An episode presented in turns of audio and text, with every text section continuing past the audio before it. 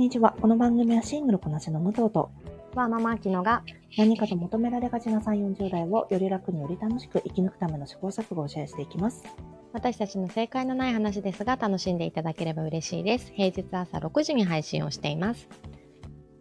今日はですね、もう間もなくさんがつのようかが国際女性デーということで、私たち今年も、えー、ミモザウィークを開催したいと思います。はいはい。で、私がいつもね、フェミニズム系の話題がちょっと多くなっちゃうので、で、多分この私がテーマを決めたら、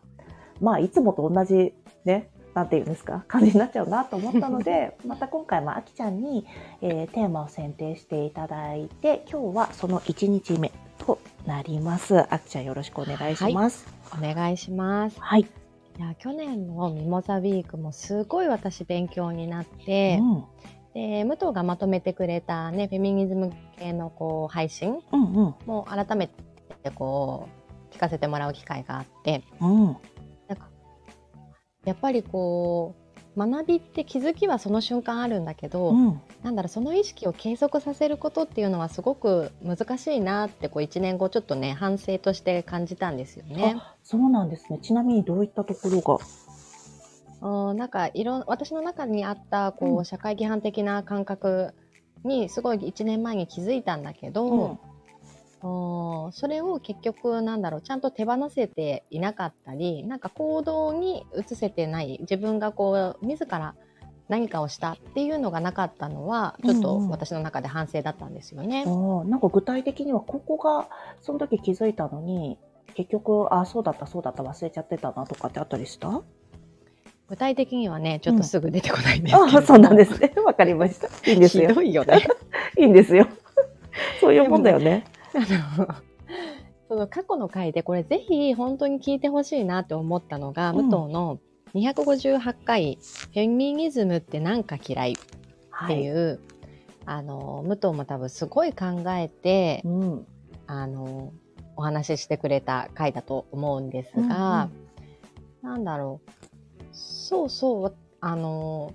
私もちゃんと何も分かってなかったなってこの回聞くとねすごい感じるんだよね。あ、ちなみにどういう話でそう思ったのかな。あのー、えっとすごく人権の話が分かりやすくて、うん、あの黒人さんの人権をこう、うん、ブラックライブズマターの話だね。あ、そうそうそう、うんうん、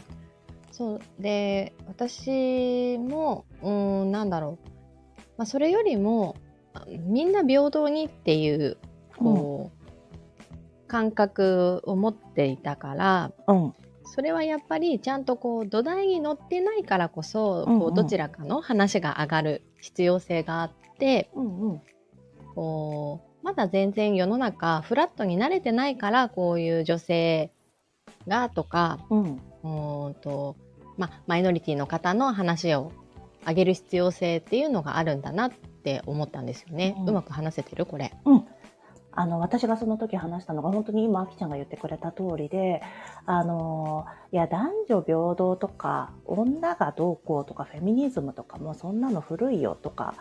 別に男とか女とか関係ないですよっていうのを言うのはすごく楽なんですけど、じゃあなんで女性の権利を今持ち出してくるのかっていうのをブラックライブズマタ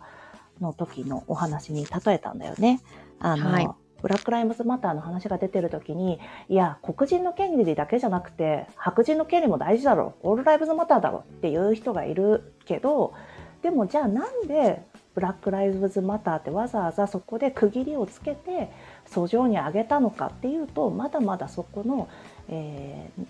権利が行使されにくい状態にある、この人権が侵害されている状態にあるからそういうことがあるんですよね。だからまだまだ、えーと、女とか男とかもう古いよねっていうのは私はまだ言えませんよねっていう話をその時したんだよね。はい、うんうん、もうそれがねすごい、あ、これすあのとっても聞いてもらいたいなって、あのきっとみんなあ、まあね、いろんなもちろん考えがあるっていうのはあの、うんうん、前提としてですけれども、うん、すごく分かりやすいなと思って聞いてましたね。うん、あとちょっとそうね、いちねん経って武藤に聞きたいのは、うん、このいちねんかんで、うん、なんだろう、こう変化っていうのはきちんとこう世の中的に現れているのかっていうのはどう見てますか？大きいものがですね、私たち、えー、以前、えーと、性交同意年齢じゅうさんさいからみたいな、あ、これきゅうじゅうよんかいですね。日本の性交同意年齢はなんとじゅうさんさい、ジャニーズ北川氏のニュースから思うっていう話が、えー、お話ししてたんですけど、その時あきちゃんが、え、じゅうさんさいなのっていうのをさ、うん、その時初めて、うん、多分知ったと思うんだよね。はい、それまで、あの、このなんだろうな、被害者の支援の団体の方はこのじゅうさんさいになるのを待っていたかのように、あのか、えー、被害に遭う件数っていうのがじゅうさんさいって莫大に増えるわけなんですよ。うーんで、あの加害者がそれを分かっていたかのように、えー、被害者がそのじゅうさんさいっていう年齢はね、すごくその性被害の受ける女性たちの中でもキーワードの一つだったんですよね。うんで、その時あの前もお伝えしたけど、立憲のね、本田議員だったかな、えーとじゅうよんさいと性交する、なんだろう、ロマンチックな権利がなくなっちゃっていいのかみたいな、たとえ同意があっても捕まることになる、あ、これですね、ごじゅっさい近くの自分がじゅうよんさいの子と性交したら、たとえ同意があっても捕まることになる、それはおかしいって言ったっていうのがね、あったんです。その時にね、お話ししたんですけど、で、まあ、そんな状態だったわけなんですよ。はい。それが、やっと去年、性交同意年齢がね、じゅうろくさいまで上がりました。いやー、でもこれはきっと大きな変化なんだろうね。これはね、本当にね、もううるせえフェミニスト ピーティーエー うるせえってみんなね思うと思うんです。うるせえバカってなってると思う。でもこれは大きな変化なんですよ。いや本当にそう思うよ。そうやっぱあの私たちはどこでどういうふうに守ってもらえてるのかっていうのを、うん、結構知らないで過ごしてしまっていると思うんですよね。うん、だからこういうことをあの話してくれるのをね、すごい あのありがたいなと思ってます。うん、あともう一つ大きなものとしては、まあ、その時ね エルジービーティーキュー に関する法案とかはすごくなんだろう、また一歩後退したりもしたんですけど、去年私たち強制あ強制性交等罪というのが不同意性交等罪になったんですよ。これもまた大きなポイントで、はい、今まではあの脅迫とか、えー、暴行、脅迫、傷害、アルコール、薬物、フリーズ、虐待、立場による影響などが原因となって同意しない意思を、えー、表明したりすること、うんえーま、全うすることが難しい状態で性交等やわいせつな行為ををすると、不同意性交等罪、えー、不同意わいせつ罪として処罰されることになってるんです。今まではね、本当明確なこの脅されてるとかがないとダメだったんですよね。例えばちょっとこれ具体的なあの事件の話に触れるので、ちょっと聞かれたくない方 にさんぷんスキップしてほしいんですけど、例えばまあ、えー、後ろで男に羽交い締めにされて暗闇につ道を歩いてたら、男に、えー、なんだろうな、人気のない場所に誘われた。でそれで手でやるか口でやるかあの選べって言われて、じゃあ手でしますって言って、まあ、手ですることになった。じゃあ結局その後も口でされることになった。でじゃあそこまででやっていいんだったら、じゃあその後の、えー、勧誘はもうそれは強姦ではないですよねっていう、このそもそもがなんだろうな、えーとこの被告の側が被告人の側が、えー、そういった状況を作っているにもかかわらず、勧誘する意思はなかったみたいに弁護するっていうケースがすごくあったんですよね。はー。そう。だってそういうその状況を作られてるのに、じゃあ勧誘したのは、え、だってそれまでおとなしく従ってたんでしょって、大暴れして逃げたりしなかったんでしょって。でも大暴れしなかったのは、殺されるかもしれないから大暴れしなかったの、できなかったんですよ。でも大暴れしなかったんだよね。うん、じゃああんたにも非があったね。不起訴。そのさ、こんな私みたいな素人が聞いても、うん、もうその判決はおかしいよって思うんだけど、うんうん、なんでこう、まあ、武藤もさよく言ってるけどこうフェミニズム関係の、うんえー、なんだろう決まり決まりなのか、うん、法律なのかフェミニズム関係の決まりあーと、うん、女性を守るための決まりか、うんうん、っていうのがこう定められるスピード感が遅いのかな。そうだね。それはこの間のジャニーズのさ、えー、ことにも言われてたと思うんだけど、うん、このジャニ、えー、男性から男性に男性に対する性加害っていうのは法律で規定がなかったんですよね。うんだからどうしても、えーと民事で争わざるを得なかったっていう背景とかもあったりするので、うん、この女性を守る権利だけじゃなくて男女ともにこのなんだろう性加害をされる被害に遭うっていうことに対しての、うんえー、守られる、うん、術がなかったんですけど、なんで遅いかって言ったらあきちゃんちなみになんでだと思いますか？あーなんかやっぱ声を上げづらい犯罪だと思うんだよね被害者側が、うんうん、だからそのデータ自体がやっぱり少なかったのかなとか、うん、とかな、うん、その情報量が少なくて改善のスピードが遅いとか、うん、なのかなって今ふと考えたくらいだけどね。なるほど。このやなんだろうな昔からやっぱり感、えー、そうですね強姦とかはやっぱりもちろんあったので、でなんだ支持団体とか被害者支援の団体っていうのがいて声を上げてきたんだけど、それでもやっぱり法整備が追いついてない。例えば今、うん、法整備追いついてないものって言ったら他にあきちゃん何が思いつきますか？えーとえいっぱいありますよね。うんあると思う。私はやっぱり、うん、うーんなんか子育て支援とか思っちゃうけどね、うん、子育て、ねうんうん、えーと少子化対策か、うんうん、少子化対策ねと打ち出しつつすごく具体的じゃないものが多いなという印象だし、うんうんえー、それも一つあるよね。うんあとは、えー、あでもこれはまた別の回でぜひ話してもらいたいなと思うけど共同親権とか、うんうんうん、えーとあ夫婦別姓とかか、うんうん、そうだね。で共同親権はねこのまま国会に通ることになったのですごいスピード感を持って進んでいるんですよ。で翻って、まあ、子どもの人権を守っていきましょうねとか、うんうん、夫婦別姓っていうのがなんで進んでいかないかっていうとこの誰のために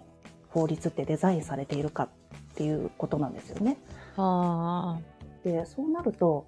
今例えば、えー、同性婚とかも進んでないですよね、うんうん、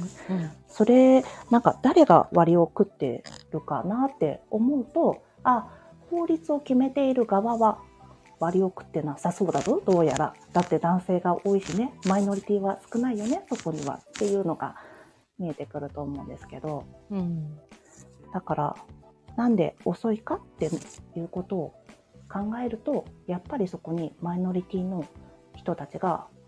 意思決定の場にいないからっていうのが大きな要因かなとは私は思うんですよね。うん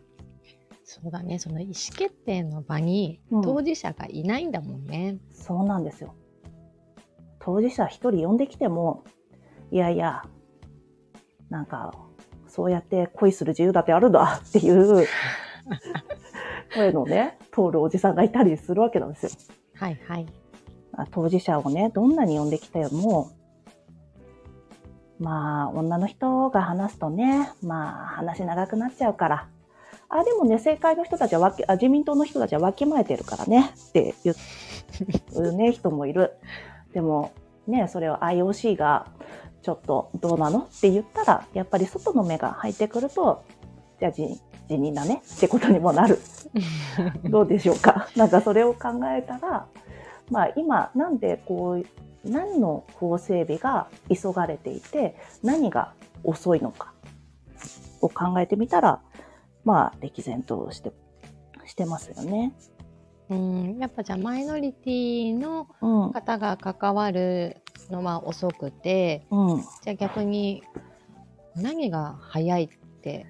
感じる？ちなみに共同親権はね、すごいこんな、えーと、私の一人会の方でも言ったんですけど、うんうん、もうべらぼうに速いスピードで進んでるんですよ。あ、そうなんだ。そう、だってね、もう確かパブコメはちまんけんとは来たんじゃないかな。うん、で、そのうちのろくまんけん、ごめんなさい、単位間違えてたら申し訳ないんですけど、はっせんけんとろくせんけんだったら本当申し訳ないんですけど、そのうちのろくまんけんが、えー、確かね、あの、共同親権に反対っていう話だったと思うんですよ。うん、でも、未だに、あの、養育費を国で取り立てるとか、そういった制定はされてないですよね。いや本当、まあ、ちょっとこれ話ずれちゃうけど、うんうん、本当そっちが先だよね、うん、そう。じゃあその共同親権が進んでいくと誰が得なんですかねっていう。もう誰が得になるの？それはそれはこの私これ私の見方ですよ。この今共同親権を進めてる人たちがどういう人たちかっていうのをあきちゃん、うんうん、見たことはありますか？うんうん、なんかねやっぱりこの、まあ、男性議員を中心に欧米では共同親権が当たり前なんだっていう人たちが多いんですよね、うん、じゃあ反対してる人たちはどういう人か見たことありますか？ああ、想像ですけれども、うん、やっぱ女性のシングルマザーの方とか。そうですよね。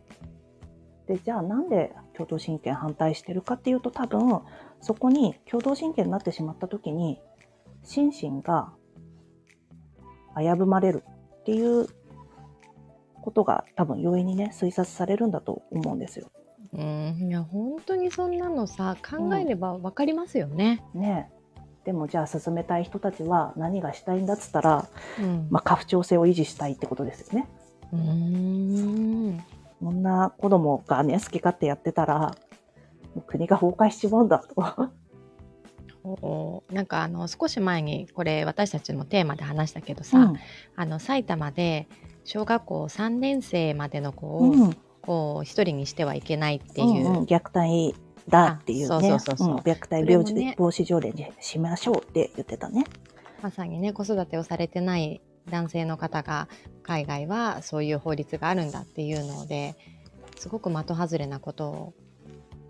皆さんお話し合いしてるんだなって思ったけど、うんうん、ね、そうそう。なのでこうなんでそういうなんだろうな法整備が遅いのかっていうと、まあ法整備遅いことと早いこと、じゃあ誰がそれを決めてるかっていうことがつながってきますよねっていう話でしたね。うん、なるほどね。そうなんですよ。やだやだ暗い話なんかしたくないのにね、国際女性デーってもっとね女性をエンパワーメントするような話が私たちだってしたいんですけど、すごくねい、まあ、まあ法律が変わったことはすごく良かったですよね。うんうん、ね、すごくゆっくりとした歩みではあったけども、はい、やっと私たちも、まあ、先進国並みの性交同意年齢には達しましたので、うんうん、まあ、じゅうろくさいなんでまだまだ私はね低いと思いますけどもねえ、じゅうななさいの子がさ、この被害に遭った時に、この何回も何回も同じことをね、聞かれるんですよ。どうしてもね。うんうん、で、それをさ、ちゃんと大の大人たちをね、前に、私は絶対悪くない、私は絶対被害者なんだっていう気持ちを持って、こう、毅然と話せるかっつったらさ、難しいじゃないですか。いや、そうですよ。何のために子供を守る法律なんですかって話なんですよ。こっちからしたらね。うんうん、それが、じゃあじゅうさんさいだったらできたって思ってたのも、ちょっと頭おかしいなっていう感じなんですけど。そうだね。そうですよ。なんかはたちから成人、大人って言ってるのにさ、うん、それまでのちゃんとはたちまでの人たちを守れてる法律っていうのが少ないよね。うん、本当にね。本当にね。だってクレジットカードも作れないし、コンタクトレンズすら作れないんだよ。そこはすっごい守ってくれてんだよ。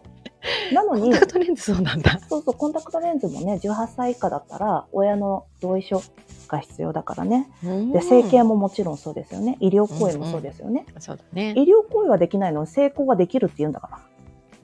ら。あ、どうですか？そういうどういうおつもりですか？本当だね。ちょっとヒートアップしてきちゃいましたけど、私が。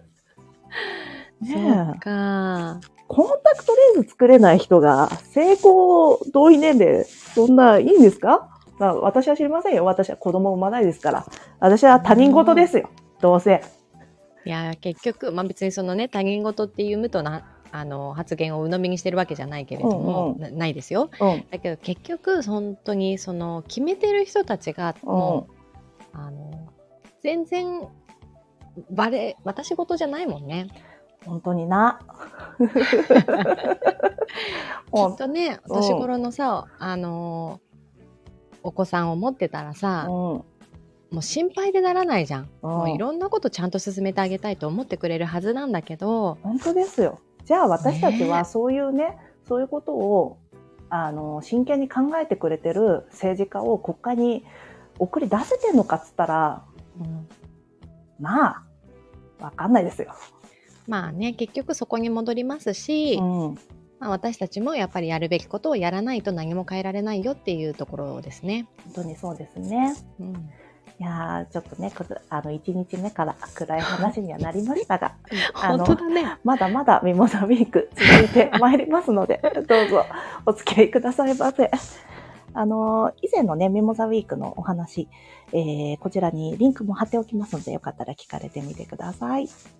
はい。では今日も聞いていただきありがとうございます。この番組はスタンド エフエム はじめ各種ポッドキャストで配信しております。ハッシュタグ正解のない話でつぶやいていただきましたら、私たちがいいねやコメントしに参ります。皆さんのフォローやご意見いただけますと大変励みになりますのでお待ちしております。ではまた次回。失礼いたします。